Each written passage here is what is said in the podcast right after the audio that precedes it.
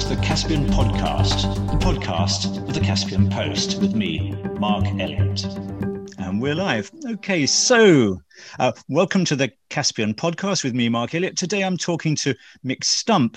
Uh, he has a glittering career of nearly 40 years with BP, from Egypt to Ecuador, all over the world. But the bit we're interested in is the years from uh, 2016 to 2019. I think I got that right where you were head um, and president of the country for Turkey, BP Turkey. And what we're most interested in is the bit where you're um, working with Azerbaijan, Georgia, and Turkey. Um, and I, have I got that right for a start? Is is that? That's absolutely right, Mark. That's a really good introduction and, and quite challenging to start with but yes, so so I had just to be clear, you know, I was based in Turkey, but I very I was also vice president uh, with our business in Azerbaijan, so I frequently went went to Baku and had sort of a lot of opportunity to actually travel widely in that region, particularly Turkey, Georgia, and, and Azerbaijan. And All that's how we managed. I'm totally passionate about.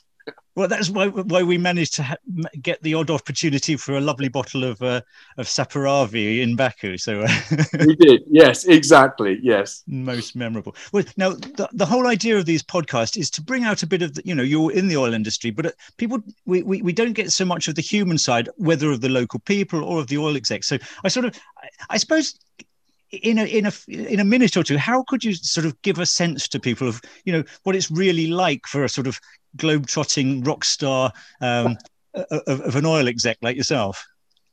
Uh, ex-oil exec. Um, you know, it's not rock star. You know, it's it's like every other job. What what what are jobs really about? They're, they're all about people. They're about relationships, and, and and that's what you do in business. That's what you do in in your personal life. And I think that you know the way that my my job really turned out, it was about building on those relationships, maintaining those relationships, and and and driving the business forward for, for mutual benefit and it's certainly true, isn't it? In that part of the world, the, the, the level of hospitality is something. And certainly for myself, that that that's blew me away when I first got to the region. I, I imagine you had a similar situation, um, you know, as as you travel around that region. It's you know, I, I mean, Mark, I think it's a universal truth that sort of what drives the world is people. Um, and, uh, but I found that all over the world, but particularly in the Azerbaijan, Georgia, Turkey region. I think, you know, in the West and particularly in, in the UK, they're actually, much, it's a much misunderstood region. I just don't think people understand the richness of history um, that we have with that region. And I also think the richness of relationships that, that, that we have with that relation, with, with that region. Um, and, and I, I, you know, obviously I, I love what we did there. I'm passionate about the job that I did, but more than anything, you know, I'm passionate about you know the countries that that, that I worked in and, and, and the people I met there. What, what would you say um, in the oil industry? Well, I know because I started going there before you did. In fact, like back in the in the 1990s, and I remember Baku was. Um, the, some of the BP people told me, "Oh, Baku is considered a, a hardship posting. Don't tell anyone it's not true because we want to get the extra money." Now, I, obviously, things had changed a great deal by by 2016, but I, I'm sort of interested how within sort of the, the BP, if you're in Sunbury and then they tell you you're going to Baku, how do people people feel about it even today? Is there a is there a sense of foreboding? How do people think about it?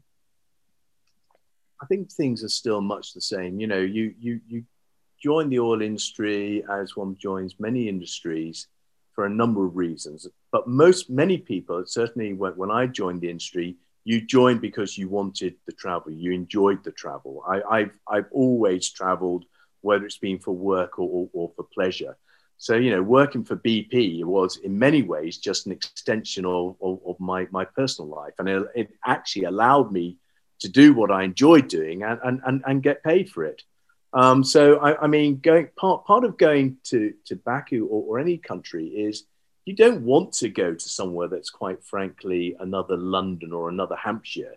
You want to go to somewhere that, that's different, that's interesting. Um, mm-hmm. I, and, and, and that's what, what, what, what, what is so good about going out there. I think that's still why, why people go there. You know, if you went there and it was quite frankly just like working in London, you kind of think twice about, about going, I think. part of it is it's about actually being able to experience something different and and you know being able to experience something different and by going out there being able to offer something different to to the people you meet and and, and the country you're working in. You know uh, it, it's really it is mutually beneficial. Oh that's for sure. That's for sure. Now but I, I know you spent more of your time in turkey but they, they say that turkey and azerbaijan are one nation two states. I, I mean, did you see enough of azerbaijan to sort of make the comparison i mean what were your sort of the, the impressions of this, the similarities and the differences that struck you?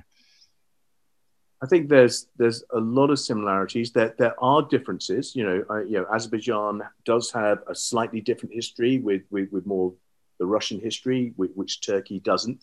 But you know, there are so many similarities in, in the names of people and and and just their their ideologies. Obviously, you know, um, the Muslim faith in, in, in both countries as well. You know, it, it, it's exhibited slightly different in, in, in, the two countries, but you know, it, it's clearly there. Um, but well, I, I, I loved I loved the way that the um, it, although it's it's changed a little bit. When I first went to Azerbaijan, people used to say, "Yes, it's a um, we're Muslims, so we have only the one bottle of vodka."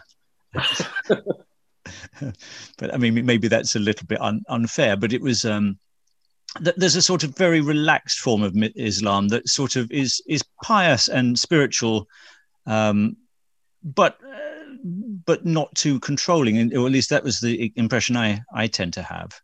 I well, I, I I agree with you, but I think that sort of sums up Azerbaijan. It, it is that beautiful mixture of of so many things, and you know, it, it's rather like you know, if, if you go to Baku, it on on one side it's one of the most modern, fantastic cities in, in the world. You've got something like the Heydar Aliyev Center and many other absolutely awesome modern buildings that wouldn't be out of keeping in Paris, London, Berlin, New York.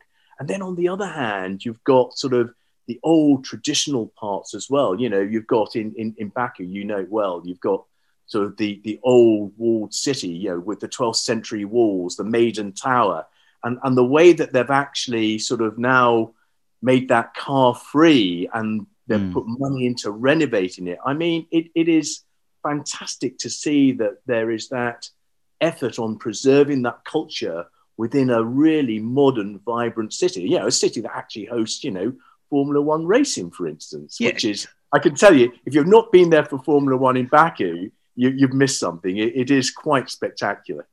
Well, I have to say that that's the other thing about anyone that went to Baku uh, for the first time, as I did in, in the 90s, uh, if they haven't been back, they would be just so astounded. Well, remember that hotel that you used to stay in, the, the Absheron Hotel? Yes. Uh, yep. I may have told you o- over a few glasses of wine about how I had actually stayed there in 1995.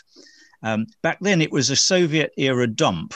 Uh, every every every floor of the hotel had been privatized um, into separate small businesses. And um, uh, basically, it was a choice between the, the, the sort of $10 room, the $20 room, or the $40 room. Um, uh, but the some some some of them were so bad that I, I think I, I, it was there that I had to sleep in my bath with the with the bath uh, waters up to, to keep all the mosquitoes off. Now now it's it's a it's a plush Marriott. Sorry, I'm I'm, I'm interviewing myself. This isn't good, is it?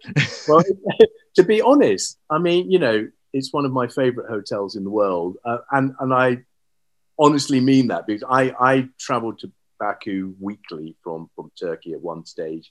And, and the nice thing is, it didn't matter what time of the day I arrived, what time of the night I arrived. As soon as you walk through, it wasn't just, you know, yeah, the person at the door, the person that they they all just knew your name and and and they really? were incredibly wow. welcoming. And as soon as you got there, it was just like a, a, a, home from home. And I think that that's one of the nice things actually about um, Azerbaijanis and, and and actually probably it's about the people from from the region. You know, yeah, um, they they are incredibly welcoming, very hospitable people. I mean, I, yeah, just another story. Um, you made a recommendation to us once about um, an outfit called Camping at Azerbaijan, and, and, and, we used them to go on a, a day trip up into the uh, the High Caucasus. I think it was a place called Giriz. Um, oh, Giriz, yeah, yeah, yeah. Um, in, in, in, in, the cloud uh, area, the cloud valley just north of uh, uh, where is it, Guba? Yes, it's Guba. It's inland from Guba. That's yeah, right. and anyway, you know, you, you you get up there through this absolutely spectacular drive. There's ravines, there's gorges, there's waterfalls, there's running rivers, and you're in this landscape where you can almost imagine the yurts and the sheep and and and you know the hordes of Genghis Khan going through. it, it's, it's, like it's it's just not changed over time. And we we we did a walk there, you know, down a valley. We had to prepare precariously cross this river, and we we ended up in this little village. I think it was actually in, in Giriz itself.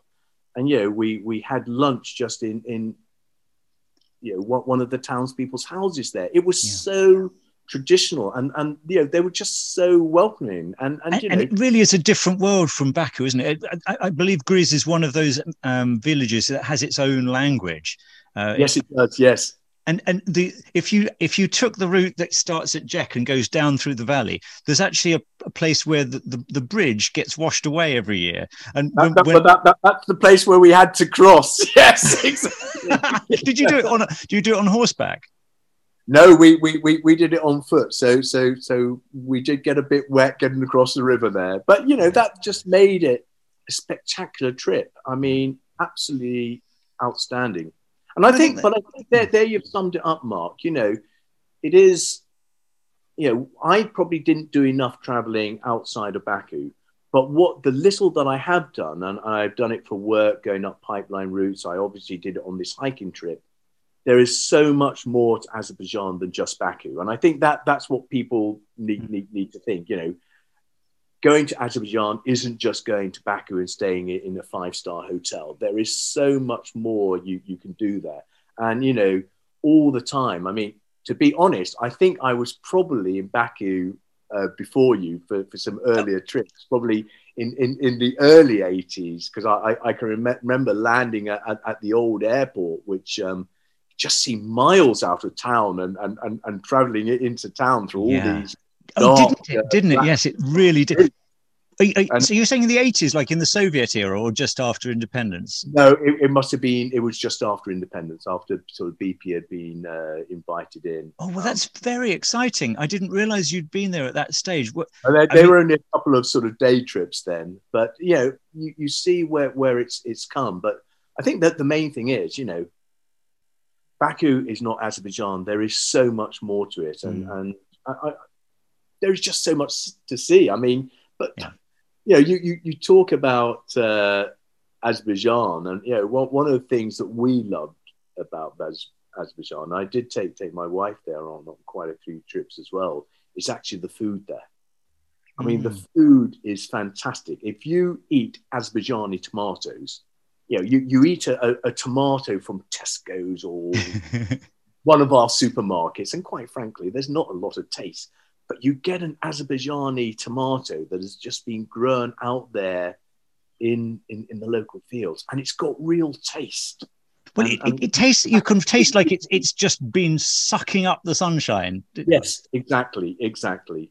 Um, but well, I mean, what I love is that that you know you as an oil executive, you know, you, have got a busy life, but you've actually taken the time to, to, to notice where you are, and I suppose that's also a reassuring thing for people that, you know, I think. I mean, I think oil people get a bad rap. I know my a couple of my first editions of my book were sponsored by by ExxonMobil. Sorry yeah. for the competition, but um, but but interestingly, in the West, people were saying, well how how can you take oil money? I was like, no, because of oil money, I was able to do a much better job at researching it, and and I think this is again a little bit un, unfairly put, um, and and with you know. It really does make a difference, and, and I know within Azerbaijan, the fact I had um, a little, it was a very small amount of oil company sponsorship, but it, it it added a certain cachet because people realised. I think, I mean, uh, overall, there was this sense that the, the oil companies had come to help the country transform. And I mean, and transform it certainly has. Um, I think, well, you'll have seen that if you were there in the early 90s. Well, I mean, Azerbaijan's transformed hugely. And, and, and obviously, you know, the first part of the transformation does, as in most countries, tends to be in the capitals. But slowly, you can really see how that wealth has actually spread out and, and how other mm. parts of the country have, have, have really come on. And yeah. it's, it's just great, great to see. But, but as I say, you know, you know I, I obviously did a lot of in Azerbaijan, but you can combine Azerbaijan, you can combine Azerbaijan with Georgia and Turkey and get people thinking about just visiting the region, you know, yeah. get, getting out of our, our comfort zones of just going to sort of your Spain and Greece and, and, and lying on a boring beach and going to somewhere which is really special and novel. I mean, you, you, you get up in, in, in the Caucasus in, in Azerbaijan or Georgia, and you know, you get a real feeling of space, of open air, of mountains. Yeah. And and these places are still remote today. You know, mm. they, they, the tourists are starting to go, but they're not there in their hordes. And this is really the time to get out there and experience them. Well, can I just say, Mick, um, I, I, you're obviously an even better um, uh, tour agent than you are you are as a, an oil guy. I'm afraid we've we've kind of reached about the sort of time limit. So I just really would like to thank you for for giving me a, a something that's much more about travel and, and the sort of things I love than than than the whole oil industry. And I think that's a really nice thing that we can see that that people are really um, ha- have had a good time, but have really appreciated the region. Thanks so much for talking to us, and and maybe we'll talk again um, on another podcast later on been a pleasure, Mark. And, and I hope anyone who listens to this, you know, the real thing is get out there and experience it for yourself. I mean, you you will not be disappointed. You will be welcomed with open arms. I can that is the one thing I can guarantee. You will have an experience, but the people will be incredibly friendly. Thanks so much. Wonderful. Thank you, Mark. Bye.